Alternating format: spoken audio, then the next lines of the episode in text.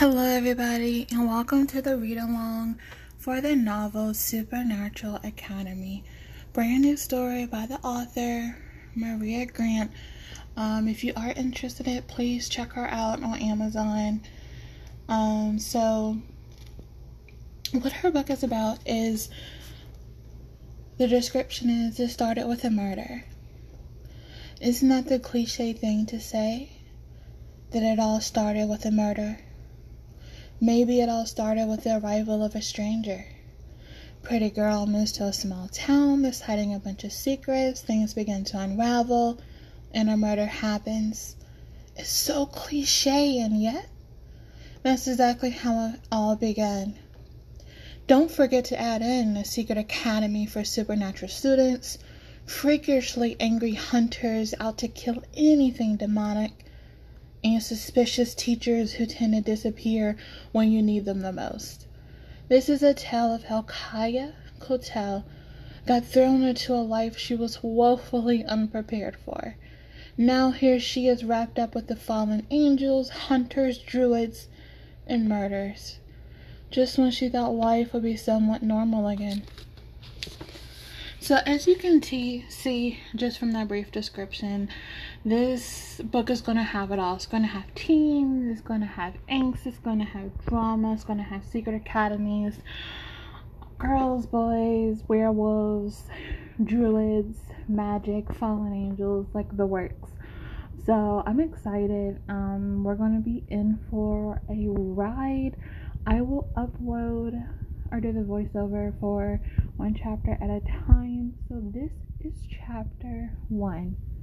Chapter one New Beginnings. Drowning. She's surrounded by water and is drowning. Her ears are hurting from the pressure, and her eyes feel like they are on fire. How did it end up like this? It wasn't supposed to end up like this. They had a plan, but life doesn't seem like the type to follow a set narrative. Three months prior. Fate. How can a four letter word have so much power, so much control? Fate and destiny are just words. They shouldn't mean anything real. They should be correlated with fairy tales and fantasies where they belong. However, Kaya can't help shake the feeling that her life is being controlled by this phantom entity called fate. Kaya is a ball of hurt and confusion. She feels as if she's being torn between grieving and wanting to throw a fit. She's 14. It's not possible to be able to cope with so many emotions at once. She knows she comes off as an angsty teen right now, but who would blame her? Right now, Kaya's riding in the car with her mother Amy on the way to starting their new life. Kaya's moving to a town so small she's never even heard of it before. Actually, Kaya is convinced it doesn't even exist. This whole scenario must be a figment of her imagination. Maybe maybe she's having a nightmare. Maybe she's entered into an alternate dimension, anything. But the truth. Anything but having to face the fact that her father is really dead. Trying to shake painful memories. She shakes her head and wipes away a fallen tear. She looks out the car window. There are so many trees in this town that Kaya can't help but think that her allergies that are bound to come come spring, bringing itchy eyes and the sniffles. Great. Seriously. Who needs so many trees? Kaya grumbles, words muffled by her palm as she rests her chin on it whilst looking out the car window. Anger. Anger is a much better emotion than sadness. She can handle anger, even if it's misplaced. We are in the woods, dear. Kaya's mother Amy states like it's obvious. Kaya cuts her deep brown eyes toward her mother's blue ones and she glares as hard as she can muster, given it's only nine in the morning on a Saturday. the same day, which so happens to be the first day of August. The thousand trees we just passed was a dead giveaway.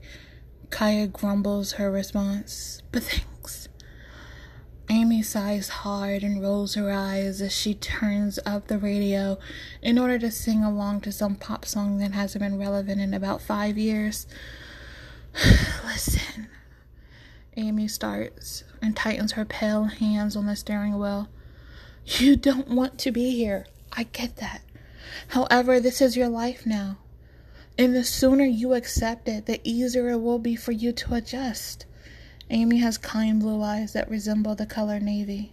Midnight blue is what the doctors call it. Kaya stares into those eyes and feels rage bubble within her. The trees outside start, start swaying as if they were in a storm. No! Kaya drops, voice drops an octave. What I need is to have parents who are honest instead of the lying pieces of crap that I've gotten stuck with. She spits. I'm 14 years old, and I'm just now finding out that I'm a magical. The supernatural people exist, that my father was killed by hunters, and for my own safety, I need to remain hidden. Who the hell waits 14 years to disclose this kind of information? The sky is turning a dark gray, no longer the once beautiful light blue. Calm down, Amy states sternly as she eyes her daughter and then the road. You may be angry, but I'm still your mother. That tone is disrespectful. Don't tell me what to do. Kaya bellows some more. She's so angry, so incredibly angry, and she has no outlet for the aggression. Settle it down now, Amy warns. Kaya huffs. Taking out your frustration on me because I'm the only one left is unfair. Kaya knows it's not fair, but what else is she to do? Scream? Even if she did, she's uncertain as to whether any sound would actually come out of her mouth. She feels trapped inside of her own pain. Kaya has always been a calm child, to the point people offered to babysit her free of charge back when her parents both worked for a time. She grew up mild mannered, always smiling, always willing to help, and always smiling. The nightmare began earlier this year. It started going downhill after her 14th birthday, which was on January 1st. Her father started traveling more for work. Then he wouldn't come home for days at a time. He wouldn't call. Eventually, a doctor called on May 10th alerting us that they had our father at the hospital. He was dead. Kaya and her mother didn't find the confession note until June 6, when they finally gained the nerve to start cleaning up his stuff. It was mixed in with his underwear drawer, believe it or not.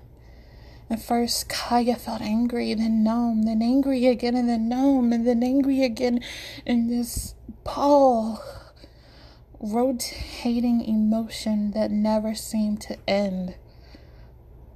Now, she's everything all wrapped up in one. It's not fair. Kaya whispers as she swallows the lump in her throat. There's a part of dad I will never understand because he's gone. And the guilt. Kaya stops speaking altogether. There's been this lingering pit of guilt in the back of her mind. Her father may have been suffering in silence because he was too afraid to come to Kaya or Amy.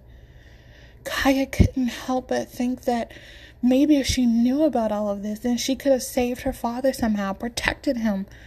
He might be alive. But at the end of the day, that's all she's left with. What ifs? It's the never ending questions that seem to be driving her 14 year old mind wild. She doesn't know how to comprehend all these emotions swirling inside of her, slowly growing like a helium balloon destined to burst. Want to know the big secret? apparently magicals exist. They are humans with the capability of tapping into the Earth's natural energy and using that energy to make the impossible possible, casting spells, having different gifts, everything that one grows up watching and wishing were real. It exists. And she's right in the middle of it all. Kaya Kotel is a magical. And at 14, she's just now being told. That means she's lived her entire life with this hidden identity that she had no idea even existed. She wants to be so mad at her father for keeping this massive secret, but how can she be mad at a ghost? Especially a ghost she's still mourning. It's maddening. Kaya. Amy's eyes swell up with unshed tears, and Kaya tisk as she turns her face away from her mother's gaze. Your father told me about all of this in the same note you read with me. You had no idea about your real identity, but neither did I. Your hurt, confusion, and anger are emotions that I too am experiencing. However, unlike you, I can't express them because I have to stay strong for the both of us. I. Kaya wants to say something but decides against it. The stupid lump in her throat is growing in size. I'm trying here. Amy whispers. And she stops talking. Her tone sounds like she's carrying the world on her shoulders. She sounds desperate, like her words are a plea for some sort of forgiveness Kaya doesn't have the capability to provide. Not at 14. Not right now. Kaya notices something as her mother talks. The wind is picking up as if a tornado is about to touch down. The once bright blue sky is now an orange, angry hue with dark gray clouds rolling in. The trees are swaying as if in a hurricane, and none of this makes sense. But like coming out of a trance, Kaya blinks and pays attention to her mother's words, letting them sink in. Kaya knows the letter was just as much as a shock to her mother as it was to her. She knows her father stated that if he died before Kaya turned 18, she should enroll into Wellington Oak School for the Supernatural in White Oak, North Carolina. He alerted them both that he was a magical in the note. The hunters probably caught up to him, that this school was very private and that an application was in the sock drawer. The Kaya was to apply and then proceed to remain hidden under the school's protection. So she knows how sudden it has all been. She knows her mother is not at fault for any of this and probably feels more betrayed than Kaya, yet Kaya needs someone to blame for her anger. She needs an outlet, and as selfish as it sounds, she knows her mother would be that metaphorical punching bag. It eats away at Kaya's subconscious like a, a gnawing piece of guilt that makes her stomach twinge in discomfort. Mom, listen. Kaya is so grateful she doesn't have to finish that sentence because her thoughts are all over the place. She's not even sure what she was going to say. Instead of racking her brain for something appropriate to say, she gazes at the place she'll now call home. The sky instantly starts to clear again, when long forgotten. Pulling up to the school is like something from a brochure advertising a private school only rich kids could possibly get accepted into. There are three buildings, one in front and the other two slightly behind it, one off to the left and the other off to the right. There's a long concrete pathway leading up to a white arc that is attached to the first building. The buildings are all made up of tan stone and they have various arches that remind Kaya of some of the castles one would see in Ireland. There are plenty of people bustling about, all wearing summer clothes and talking amongst themselves.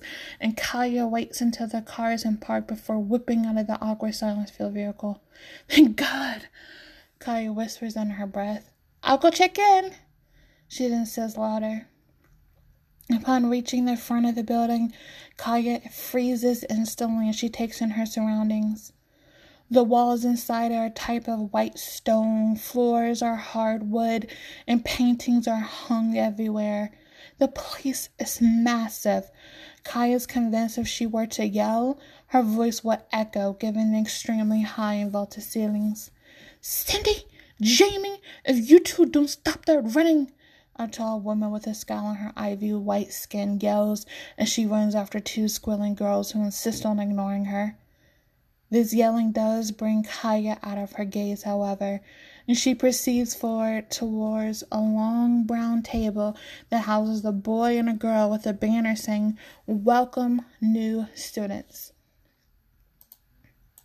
Walking up to the table, Kaya gives a small wave and starts looking at some of the paintings composed up of random faces before turning her gaze onto the two people in front of her.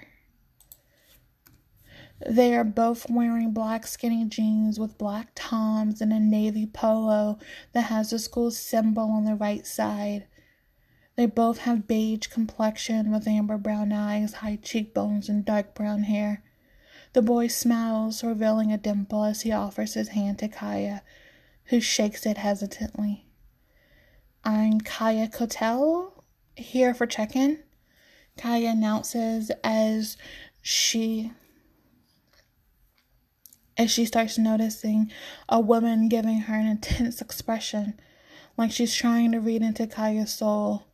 Those eyes appear to be so dark, they look like black, which stands out against her pale white skin and fire red hair. We need to see two forms of ID, please, the boy announces. Kaya nods, remembering it mentioned that on her acceptance form. She reaches into her jeans and pulls out her old school ID along with a folded up social security card. The girl is the one to take them both as she examines them hard, then looks up at Kaya. Feeling annoyed, Kaya shifts her weight and huffs. She waits while the girl examines the ID and looks up. Kaya takes after her mother's name of Kotel instead of her father's last name of Ibrahim. It was his decision. Look, I'm having an off morning, so can we hurry this up? Kaya questions impatiently. The girl rolls her eyes and hands over the IDs with a fake smile, just making sure you aren't a fraud. The fake smile is now tight, and Kaya rolls her eyes, even though she gets it. Trust me, the last thing I want is to be the new kid at some weird school I've never even heard of that's apparently for people like me. Kaya deadpans. Hey, the guy speaks up. He hands Kaya a set of keys, a black iPad mini, and a folded t shirt. Learning about yourself and being in a blue place can be hard. We all understand that, but try not to take it out on other people. Kaya, feeling properly scolded, glares harder and lifts up her chin. Thank you for the stuff, Kaya says instead of acknowledging what he just said. Her world was just rocked upside down. If she wants to be a little witch for a little bit, then sue her. Where will I be sleeping? The guy sighs again, but seems to drop the recent subject as well. Ugh, you're magical? Should have known. The girl sneers at Kaya as she stares at some piece of paper that's on the table. I'm going to ignore that because I don't know you, and I would really hate to fight on my first day. Kaya also has no idea how to even fight, but she's hardly going to disclose that kind of information to her first ever nemesis. Ignore my sister. The guy stays by waving his hand in a dismissal gesture. You'll be staying with the other high school level magicals in their house, which is about a mile off school's campus. I'll let them know you've arrived so they can meet you and get your stuff. Kaya raises a questioning brow but decides against asking too many questions. She's already overwhelmed. She doesn't need any other information right now. Okay, well, thank you. Kaya goes to turn around when the boy calls her name. I'm Chase Jacobson, a senior here. This is my sister Annabelle, who's a sophomore. We're in the student council, and if you need anything, you can come to us. Welcome. Chase gives another dimpled smile, and Kaya responds with a tight lipped expression before turning back around and exiting the building. She sees her mother leaning the back of her head against the car, a look of exhaustion displaced in her face. Kaya swallows her guilt. Her attitude helped put that expression on that woman's face. They gave me an iPod mini. Cool, huh? Kaya tries to be civil. Her mother seems to appreciate the gesture and smiles kindly in response. Her face looks tired. I hope it goes well for you, hun. Her mother states honestly. And Kaya knows this. She does. She's just having a hard time grasping right now. And the one person she's truly mad at is dead. And she's too busy grieving him to hate him. And it's not fair for anyone. Yeah, me too. Kaya admits. They said I had to wait for someone from my house to come get me. Uh, apparently, the high school magicals stay off campus. Amy raises a brow. Like, co-ed?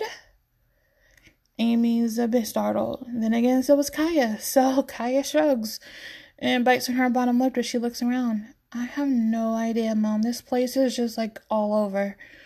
Kaya comments as she there's a black Jeep pulling up behind them.